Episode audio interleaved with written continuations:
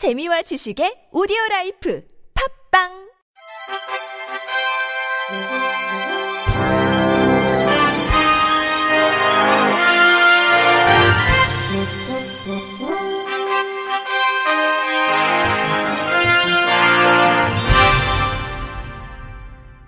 청취자 여러분 안녕하십니까? 9월 18일 수요일 KBRC 뉴스입니다.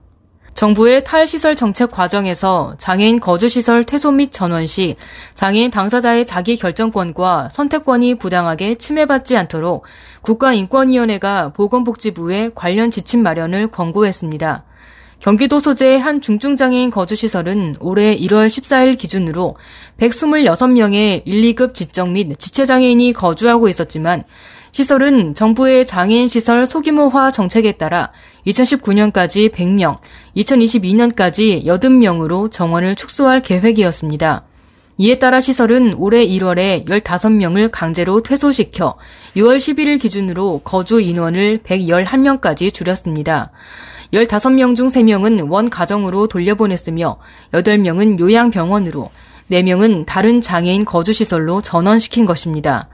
해당 시설은 최근 복지부가 대형 시설 기능 보강비를 중단하고 소규모화 실적이 있는 시설만 지원금을 줄 수 있다는 입장이어서 시설 전환이 필요하다고 생각되는 거주인을 일부 선정해 전원을 추진했다며 지속적인 관리가 필요한 질환이 있거나 소규모 시설이 더 적합할 것으로 판단되는 중증장애인을 선정해 보호자 동의를 받고 퇴소 및 전환을 결정해 문제되지 않는다고 주장했습니다.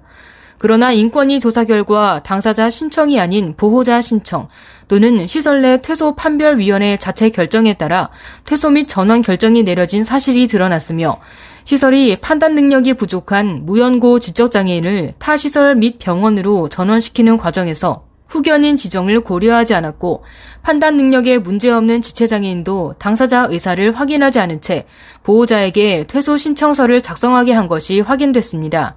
인권위는 장애인, 특히 지적장애인은 의사결정 과정에서 조력이 필요하다는 이유로 가족, 후견인, 사회복지 전문가로부터 자기 결정권이 축소, 제한되는 경우가 많다며 그러나 장애인복지법 제57조에 따라 장애인 복지시설이 장애인의 선택권을 최대한 보장하도록 하고 이를 위해 시설 선택에 필요한 정보를 장애인에게 충분히 제공하도록 하고 있다고 전했습니다. 또한 인권위는 지적 능력 등의 이유로 장애인 본인이 이용 계약을 체결하기 어려울 경우엔 장애인 복지법 시행령 제36조의 10일 절차를 따라야 한다고도 밝혔습니다. 이 시행령은 민법에 따른 장애인 후견인, 장애인 배우자 또는 부양 의무자인 일촌 직계 혈족, 장애인 주소지를 관할하는 특별자치시장, 특별자치도지사, 시장, 군수, 구청장이 지명하는 사람이 계약 절차의 전부 또는 일부를 대행할 수 있다고 정하고 있습니다. 따라서 장애가 있다는 이유로 이 법률에 따른 절차 없이 임의로 장애인의 자기 결정권을 제한했다면 그 자체로 기본권 침해에 해당한다고 인권위는 판단했습니다. 이러한 이유로 인권위는 당사자의 자기 결정권과 선택권을 고려하지 않은 시설의 행위는 장애인 복지법, 장애인 차별 금지법, 발달장애인 권리 보장 및 지원에 관한 법률을 위반한 것이라고 밝혔습니다.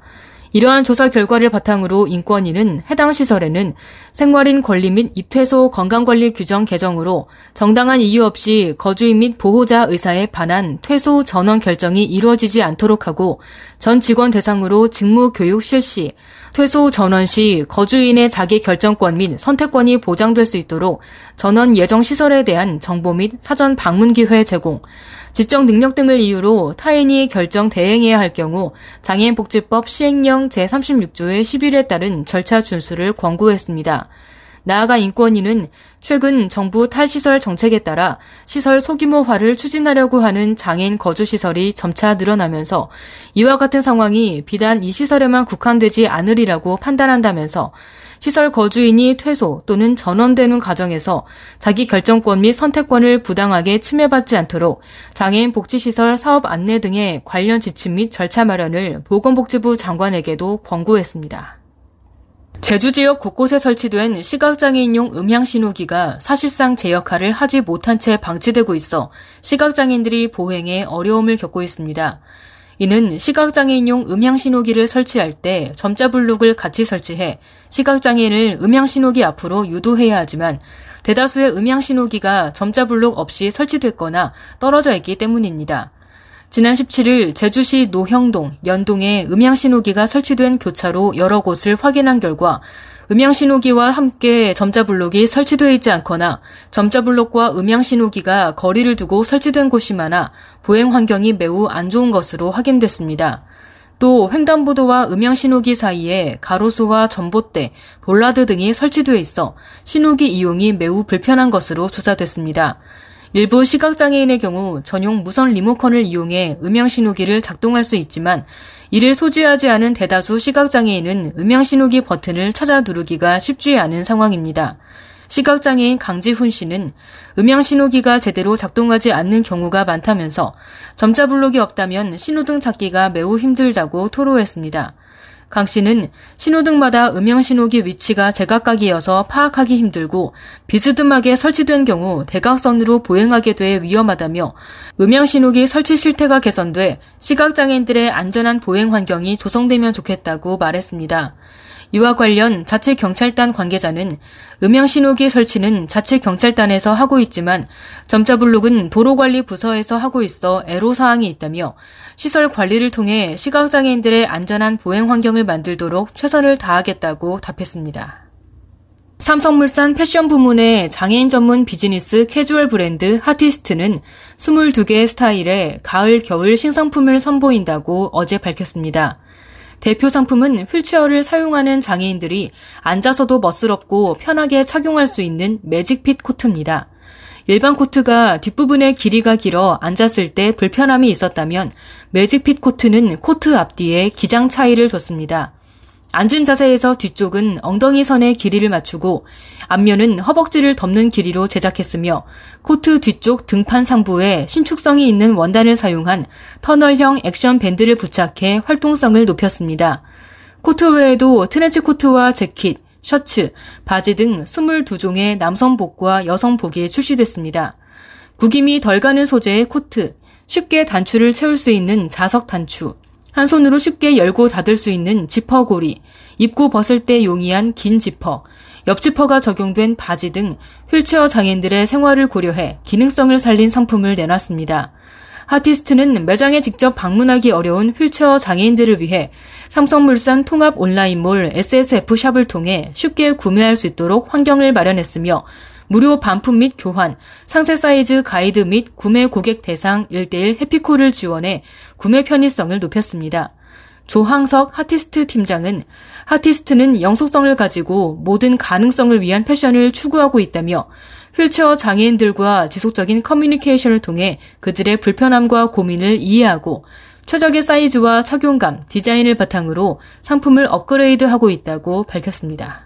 강원도와 한국도로공사는 어제 도로공사 강원본부에서 장애인 하이패스 감면 단말기 무상 보급 업무 협약을 체결했습니다. 양 기관은 앞으로 고속도로 통행이 잦은 장애인 차량에 대한 감면 단말기 발급 절차를 획기적으로 개선하고 보급 비용을 상호 분담하기로 했으며 이를 통해 내년부터 2021년까지 장애인 차량에 대한 하이패스 감면 단말기 만 대를 무상 보급할 계획입니다. 그간 몸이 불편한 장애인이 고속도로 통행료를 할인받기 위해서는 장애인 복지카드와 이용 대금 등을 동시에 제출해야 해 통과 시간이 오래 걸릴 뿐만 아니라 안전운전 저해 요인으로 작용했습니다. 고정배 강원도 보건복지 여성국장은 이 사업은 감면 단말기 비용을 지원해 장애인의 이동 편의 증진 및 경제적 부담을 경감시켜 생활 향상을 도모하고자 시행하는 것이라며 앞으로도 장애인들이 체감하고 감동할 수 있는 복지 행정을 펼쳐나가겠다고 말했습니다.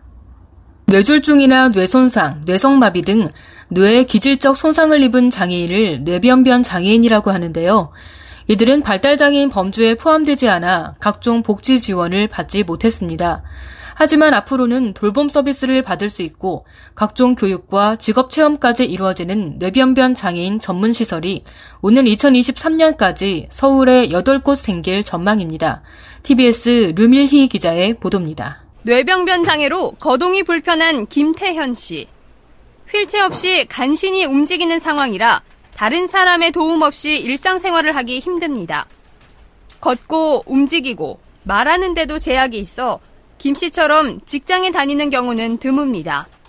인터뷰 김태현 뇌병변 장애인 뇌병변 장애인들의 경제 활동률이 12%대 정도밖에 안 된다고 합니다. 그러니까 거의 90%는 경제활동을 제대로 그 하지 못한다는 건데, 어, 이런 게 뇌병변 장애인들이 일을 할 수 있는 혹은 그런 직업훈련이나 이런 교육을 접할 수 있는 그런 어, 경험이나 어, 지원이 없었다.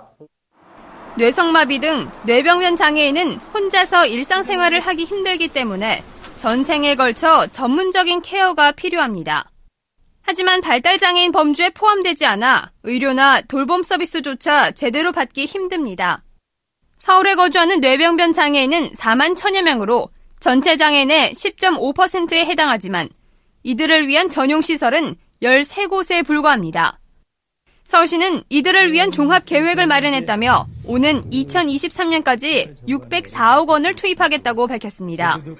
뇌병변 장애인과 가족을 대상으로 돌봄과 교육을 할 수 있는 시설을 만들고 인턴십이나 직장 체험까지도 할 수 있는 프로그램을 구축할 계획입니다. 강병호 서울시 복지정책실장 상급학교 진학이나 취업이 어려워 갈 곳이 없는 중축 중복 뇌병변 장애인을 위해 교육과 돌봄, 건강 등 종합적인 서비스가 제공되는 비전 센터를 새롭게 설치하겠습니다. 서울시는 성장기엔 신체 변화에 맞는 전동 휠체어 등 보조기기 구입비를 지원하고 대소변 흡수 용품 구입비 지원 대상을 확대하는 등 전국 최초로 맞춤형 대책을 추진할 방침입니다. TBS 류밀희입니다. 끝으로 날씨입니다. 내일은 전국이 맑고 청명한 가을 날씨를 보이겠습니다. 내일 아침 최저 기온은 9도에서 20도, 낮 최고 기온은 22도에서 27도로 예보됐습니다.